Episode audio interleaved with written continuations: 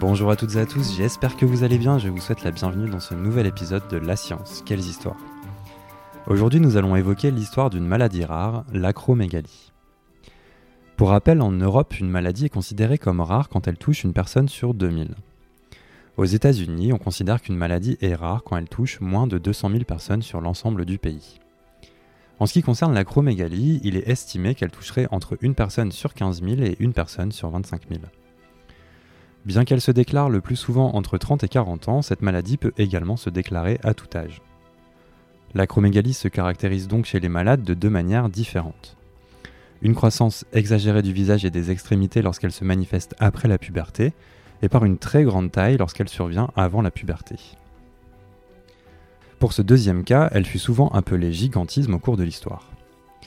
Nous le verrons d'ailleurs dans ce propos, les scientifiques mirent des siècles à comprendre que l'acromégalie et le gigantisme représentaient en fait une seule et même affection. Aujourd'hui, nous savons que cette maladie est liée à une production excessive de l'hormone de croissance, appelée GH pour Growth Hormone en anglais. Selon le portail des maladies rares et des médicaments orphelins, le portail Orphanet, je cite Cette hormone est une sorte de messager circulant dans le sang et agissant ainsi sur tout l'organisme. Comme son nom l'indique, elle joue un rôle majeur dans la croissance de l'enfant et de l'adolescent. Cependant, elle est également indispensable chez l'adulte puisqu'elle maintient l'épaisseur de la peau et des muscles et favorise la diminution de la masse graisseuse. L'hormone de croissance est fabriquée par l'hypophyse, une petite glande de la taille d'un pois chiche située dans le cerveau. Le plus souvent, l'acromégalie est liée au grossissement de l'hypophyse dont les cellules se multiplient et produisent trop d'hormones de croissance. En fait, ce grossissement est dû à l'apparition d'une tumeur bénigne, c'est-à-dire d'une masse non cancéreuse, au niveau de l'hypophyse. Cette tumeur est appelée adénome hypophysaire. Les changements physiques liés à l'acromégalie sont lents et progressifs, ce qui explique souvent que les malades attendent parfois 10 ans avant d'aller consulter un médecin et de pouvoir se faire diagnostiquer. Les conséquences de la maladie peuvent se traduire par des douleurs au niveau du dos et des articulations, des déformations osseuses comme par exemple des scolioses ou la saillie du sternum, qui apparaissent également dans une majorité des cas. Chez 40 à 50% des malades, un syndrome du canal carpien se manifeste également et se traduit par la perte du volume des muscles de la main. De nombreux autres symptômes existent tels que le développement du système pileux, l'augmentation de volume de certains muscles ainsi que d'organes tels que le foie, la thyroïde et surtout le cœur. Le diabète et l'hypertension artérielle sont également d'autres symptômes parmi de nombreux autres. Nous le verrons dans cet épisode, il est possible de trouver et d'imaginer des traces d'agromégalie pendant l'Antiquité. À partir de la période moderne, la maladie commencera à être décrite de manière précise jusqu'au français Pierre Marie, qui lui donnera le nom d'acromégalie en 1886. Une fois n'est pas coutume, nous allons commencer notre histoire de l'acromégalie entre le mythe et la réalité. Nous connaissons tous la célèbre histoire de David contre Goliath, cette histoire qui caractérise le triomphe d'une personne pourtant donnée plus que perdante. Bien que l'historicité de ces deux personnages bibliques soit à fort juste titre sujette à débat, il est possible d'imaginer que Goliath aurait souffert d'acromégalie. Alors un petit peu de contexte. Dans le chapitre 17 du premier livre de Samuel, on nous apprend que les Philistins sont en guerre contre le peuple d'Israël. Les deux armées se font face, chacune occupe les hauteurs d'une montagne qui fait face à l'autre. Seule une vallée les sépare. Comme cela était courant à l'époque, puisque cela permettait d'éviter une bataille rangée entre deux armées et donc un bain de sang, les Philistins envoient leur meilleur guerrier, Goliath, combattre un guerrier juif. L'issue de ce duel décidera de qui gagnera la guerre. Pendant 40 jours, Goliath se présenta quotidiennement, matin et soir, face à l'armée adverse, sans que personne n'ose aller le défier en un contre un. Le texte nous dit d'ailleurs bien que, et je cite, à la vue de cet homme, tous les Israélites prirent la fuite et furent remplis de peur il faut dire que le guerrier philistin en impose.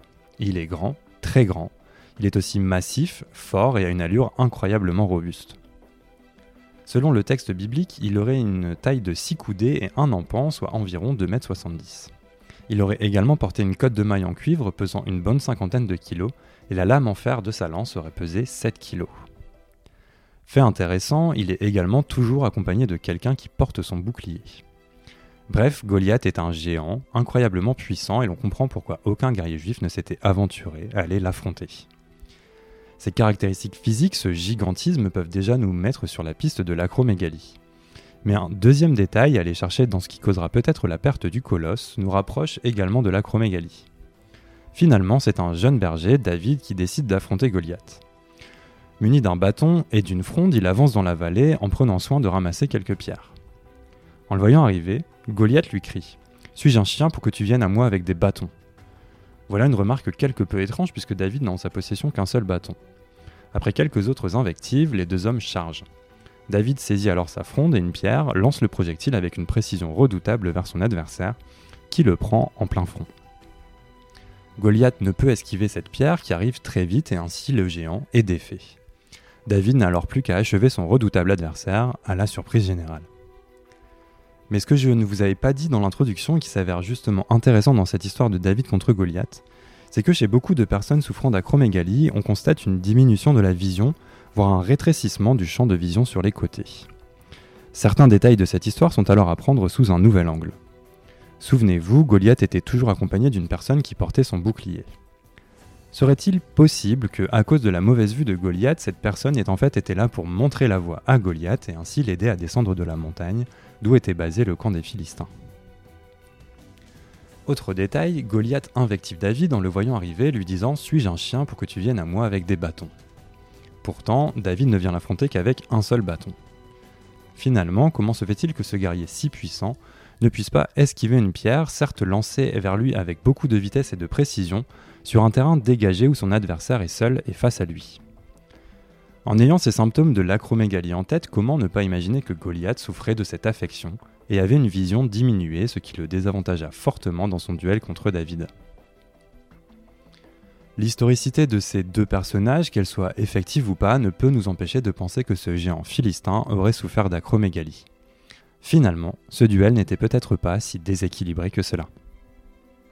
Un autre exemple, celui-là un peu plus facile à prouver d'un point de vue historique, est celui du pharaon Sanakht.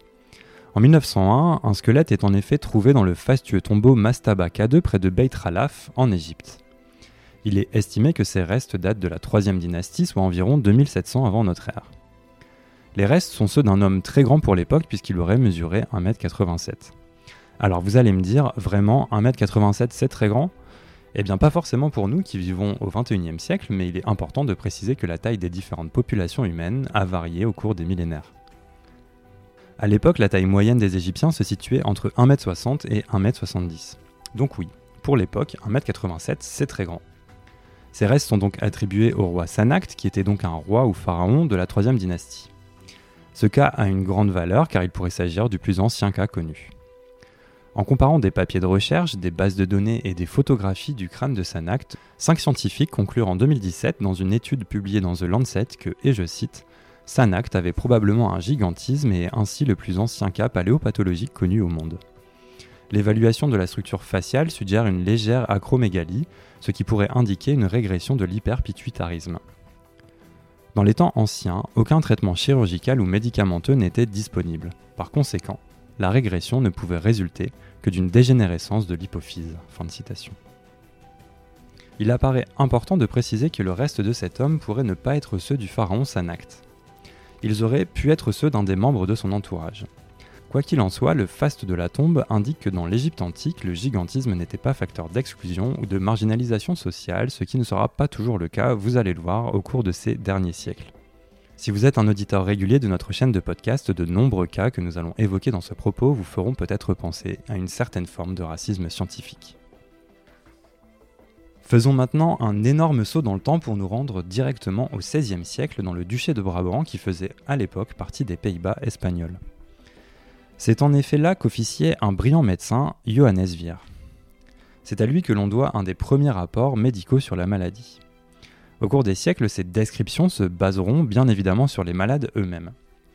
Dans le cadre de maladies comme l'acromégalie, les particularités physiques qui accompagnent l'affection seront le sujet d'une curiosité, souvent mal placée de la part du public et de la communauté scientifique. Dans le cas de Johannes Vier, c'est sa rencontre avec une femme d'une taille, et je cite gigantesque, qui gagnait sa vie en parcourant de nombreuses régions pour exhiber son physique qui le poussera à aller chercher plus de détails sur elle. Dans son traité Medicarum Observationum, publié en 1567, Vire expliquait Je cite Je me suis renseigné par des questions précises et j'ai appris de ses réponses et de celles de sa mère qu'elle était née de parents tous deux de petite taille et qu'aucun de ses ancêtres ne dépassait la taille ordinaire des hommes. De la naissance à sa douzième année, elle était de petite taille, mais au moment où elle avait atteint sa quatorzième année et avait des menstruations depuis un certain temps, elles ont soudainement cessé et elle a commencé à augmenter en taille, tous ses membres formés proportionnellement, de sorte que rien ne semblait inhabituel. Sauf erreur de ma part, quand je l'ai vue, elle était dans la 25e année à partir du moment où elle avait remarqué la cessation de ses menstruations. Fin de citation. Sans connaître précisément la maladie et sans même savoir s'il s'agit bel et bien d'une affection, Johannes Vir met le doigt sur quelque chose de fondamental. La diminution du taux d'hormones sexuelles pour les personnes souffrant d'acromégalie peut en effet être responsable chez les femmes d'absence des règles ou aménorrhée. Et c'est donc avec la description de Johannes Vir que nous terminons ce premier épisode consacré à l'histoire de l'acromégalie. Merci à toutes et à tous d'avoir écouté ce podcast de La Science, quelles histoires. On vous le répète tout le temps, mais n'hésitez pas à nous envoyer vos questions, évaluations et petites étoiles sur les différentes plateformes de podcast ainsi que sur notre site internet fondation-ipsen.org ou notre page Facebook LiveLab Fondation Ipsen. Cela nous fait avant tout plaisir, mais en plus nous aide à gagner en visibilité. Merci à tous de votre soutien et je vous donne rendez-vous très rapidement pour évoquer la deuxième et dernière partie de cette histoire passionnante. A bientôt